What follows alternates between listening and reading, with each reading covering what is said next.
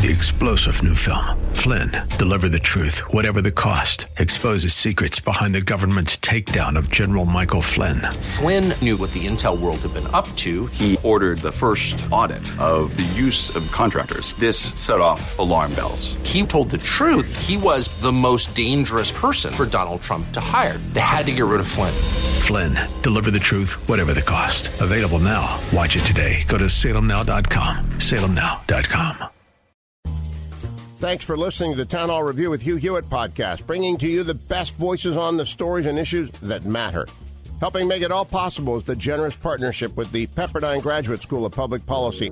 Here's another piece I'll trust you enjoy. Joined by United States Senator Marco Rubio from the great state of Florida, ranking Republican on the Senate Intelligence Committee. Good morning, Senator. Welcome back to the Hugh Hewitt Show. Hey, good morning.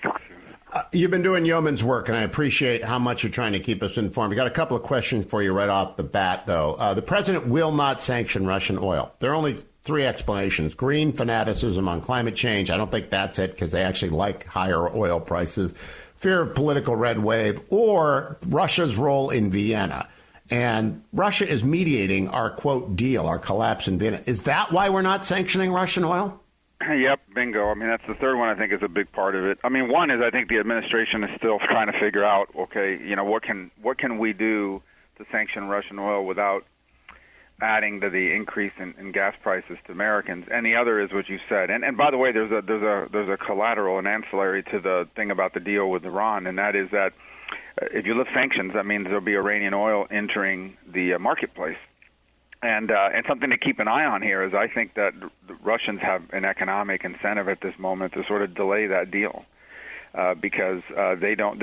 Russian oil is already being sold at a discount in the market, given how difficult it is to transact business and, and payment to them right now. So the last thing they want is to see oil prices go down because suddenly there's a new supplier in the marketplace. Uh, that new supplier should be us. If someone is going to be selling more oil into the marketplace, it should be America, which has the capacity to do it. We, we don't need the Russian oil. It's 4% of what we invest every day. It's a lot of money to Putin. We could easily replace it with our own domestic supply if, if the president would allow it. Yeah, I had a caller today from Florida. I know Barb was in Ohio. Say, release the fracking. And I think she's right. But I want to go back to my correspondent. Uh, the Iranian deal is a legacy thing for the appeasers in this administration. I know Tony Blinken, nice guy, but just he just doesn't get it. And Wendy Sherman has never gotten anything right. But the appeasement doesn't explain how the Russians are even getting to Vienna. Aren't they supposed to be prevented from going? Are they just staying there and negotiating via telephone with their their uh, uh, uh order givers in the Kremlin? Well, I think probably what's happening is that exceptions are being made for diplomatic travel um, so that diplomats can either leave places or get to places. Although it's interesting, Lavrov the other day, I think it was in, in Geneva, could not attend the uh, human right, the fake UN human rights. Yeah. He had to do it by video conference. He couldn't get there. But my sense is, I don't know the answer to that, but I think my sense is that they are probably creating an exemption for what they, you know, term diplomatic travel. Okay, last question on Vienna. Russia is crucial to any deal because they buy the spent fuel. How are they going to pay for this stuff? Russia doesn't have any money now, and we banned. Are they going to send it direct to Iran? And, and by the way, my correspondent is one of the best reporters in D.C., and they're mystified. They follow this very, very closely. How does how does Russia have any role left to play in the Vienna deal, which we shouldn't be involved in? But even if it was a good deal, they couldn't pay for what they're supposed to do. Yeah, it's possible they're going to pay uh, with oil. In essence, uh, the, you know, as a barter type deal, um, and and or use Iran as a as a way to uh, to access the market. You know, to sell it through them and then have the transaction happen. I'm, you know, Russia is probably working overtime right now to establish an alternative to SWIFT and other payment systems I mean, given enough time, governments figure out loopholes and ways around restrictions. I mean, it still doesn't solve their problem of I mean, 40, 40 almost half their foreign reserves. Something's been underreported, but it's a, I don't know if it's 45 percent of what it is. But with Japan joining, over half of, close to half of Russia's uh, national reserves are frozen in, in foreign bank accounts, which is uh, which is a big problem. Ru- Russia's got a lot. I mean, they're in that economy is in a complete death spiral. You know, there is a term for what Putin provides to the oligarchs the roof. It's in Russian, I can't say it. The roof is about to fall in if we push a little bit harder. Are there anti Putin elements at work within the Russian regime which could bring him down, Senator Rubio? Yeah, I mean, we wouldn't have a lot of insight into that, to be honest with you. Those kinds of things, generally, when there is some sort of an insider move on a guy, you don't know it till after it's happened. If it's successful, if you, if we know about it, then it's not going to be successful because I mean, Putin knows about it. But, but let me say a couple things about it. The first is. Um, uh, you know, it's not that these guys, some of them are his friends, but the, it's not like these people are, are buddies. Uh, Putin, you know, generally has the disdain for these uh, the oligarchs and so forth, but they're like the feudal lords that prop up a monarch. You know, they're like uh, they're they're like these uh, princes that he allows to exist in exchange for their help or loyalty. So if he tells them, you know, they've all if he tells them that I need your company to do this for me as an element of statecraft, they have to comply with his orders because without that, they'll be charged with you know, some corruption charges, and they'll be in jail the rest of their lives. So they, they're tools that he uses for statecraft, but um, you know he'll easily replace an oligarch if need be. That's that's been the history of it. Yeah, they're off with their head. All my smart questions, by the way, are coming from Brett Baier. That's who I'm talking with offline. He just said, "Don't worry, don't disguise it." So Brett is he's all over this, and we're talking about the Iran deal because honestly, Senator, it doesn't make a lick of sense. What what is driving the appeasement of Blinken and Sherman. I don't actually think the president is running that show. I think that's a Blinken Sherman show. What do you think? Well, I think part of it is that it is a legacy issue from the Obama, uh, administration. A lot of the people involved in this were involved in that, and it was one of the big things that Obama's administration bragged about.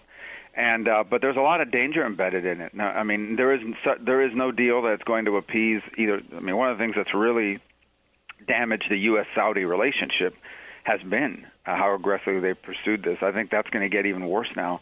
I think there's another element we haven't talked about here. There are a lot of countries around the world, I would imagine, right now watching what's being done to Ukraine and saying to themselves, you know, if they wouldn't have gotten rid of their nuclear weapons, or if they had just kept a few, yep. this would not be happening. Oh, they absolutely. I, I mean, so I mean, if you're Saudi Arabia now, I mean, look, the, the, what's I think if we pull back from all of this and just look at it, not the trees, but the entire forest, we are entering an era now where there are three countries that are arguing that, that they should be the dominant regional powers and those around them need to be tributary vassal states. Iran in the Muslim world, particularly the Middle East, and that includes their influence in Syria, Lebanon, increasingly Iraq, Bahrain, where they want they don't have the influence but they want it. Um, places like that. The other is of course Russia and Eastern Europe, and then China and the Asia Pacific region. And their fundamental argument is powerful countries should be allowed to dominate their neighbors and and direct what happens in their region. And um, and in the case of Iran, there are not just you know ethnic differences between you know Arab countries coming under the rule of a Persian country, but uh, sectarian ones as well. These are predominantly Sunni countries, and then you have a Shia hegemon or attempted hegemon who's trying to impose on them. And so these countries in the region are going to push back. I mean, if there is an Iranian weapon or an Iranian capability, there is no doubt in my mind that if there's a Shia bomb, there will be a Sunni bomb at some point, and, and it won't be hard to get to Yeah, it's just a replay of uh, Pakistan and India. They have to do it to, to hold off their mortal enemy. Let me ask a couple of quick, specific questions, Senator. Uh, has Zelensky actually avoided, to your knowledge, three assassination attempts? Are they actually trying to hit him with uh, specificity? Yeah, I don't know if it's three or five or one or none, but I can tell you that the Russians have a long time, uh, for a long time now, have had deep penetrations into the Ukrainian defense, you know, defense systems and and and security, and so obviously that's concerning. And and to get to Zelensky, a lot of people think, well, they could shoot the guy. I mean, they could. They could also poison him. I mean, there's all kinds of things they can do. So, so obviously, there's always concern about that because the Russians have invested many, many years into penetrating uh, the Ukrainian government and having assets in there. And and uh, so I don't know how, how many attempts there have been made or so forth, but I can certainly tell you that uh, if the Russians want to kill him and and if they have a chance to do so, uh, they will, and, uh, and and that they'll keep trying to because eliminating Zelensky uh, from a strategic standpoint is, is probably uh, in Putin's mind uh, one of the you know most effective things he can do right now. Now, the second report just came out this hour from NBC that the U.S. is providing some intelligence to Ukraine, but not real time targeting for fear of being considered a co belligerent. True or false? It's a complicated question, and uh, and and I, I struggle to talk about it publicly because I'm not quite sure how to structure it in a way that I, you know, someone could say I'm not giving up something. I also don't think we should be telegraphing what we're doing publicly in that regard uh, to the Russians. That said, um, I saw what Jen Psaki said yesterday. Um, it is a truthy answer, meaning there are elements of truth to it, but not it doesn't capture the full complexity. Suffice it. Let me just put it to you this way: uh, there are both Republicans and Democrats who are actively working and pushing now because we think the administration can do more and be more effective than uh, in that regard than what it's doing right now. And, and there's some confusion as well about what they're doing right now, and we're trying to get to the bottom of it and work through it, and, and hopefully we'll make some progress. Last question, Senator Rubio. Everybody in Florida, more than any other American, remembers 1962 and the Cuban Missile Crisis. Are we at that level of risk in your view? Are we close to going? Are we in September 1962 or October 1962? Well, I don't know. These things are not exactly comparable, but I can tell you that there is great danger for two reasons. The first is you now have a, you know, 70% of the Russian military power is active and engaged and deployed very close to NATO forces. So the risk of miscalculation or, in, you know, a lot of the, for example, these countries are now providing planes and to uh, to Ukraine. So it would not take much for a Russian anti-air element to confuse a Romanian jet or a Polish jet with maybe one from Ukraine and shoot it down, and suddenly you've got a conflict. The other is, you know, at some point, Putin is going to start targeting uh, these supply convoys. Like all these things that are being provided to Ukraine, they have to be driven in. And at some point, he's going to start bombing these convoys. And uh, so you worry about, you know, what could happen there. I mean, uh, the border isn't as easy to see from the air as it is from the ground. Um, so there's danger there. And then the third is Putin's not the same guy he was five years ago. And what I mean by that is that his risk calculus is not the same. There are risks he's willing to take now um, that he wasn't willing to take a few years ago. And um, and a lot of the people you know, running this whole thing and reacting to it, I don't think fully appreciate it. Um, he's he's going to. This guy is not going to accept any outcome. Uh, he would rather have World War III than be humiliated or appear to have been backing down to the West. And I think that poses real dangers. Wow, that's sobering. Senator Marco Rubio, thank you for joining us. Keep coming back. I appreciate the work you're doing every day to keep the American public informed on this. Thanks for listening to the Town Hall Review. Our program is coming today in partnership with the Pepperdine Graduate School of Public Policy. It's America's most unique graduate leadership programs offered on Pepperdine's breathtaking campus in Malibu, California. Learn more at publicpolicy.pepperdine.edu. If you're enjoying the podcast, please tell a friend to go to Town Hall Review and sign up as well today. Three star general Michael J. Flynn, head of the Pentagon Intelligence Agency, knew all the government's dirty secrets. He was one of the most respected generals in the military. Flynn knew what the intel world had been up to, he understood its funding. He ordered the first audit of the use of contractors. This set off alarm bells.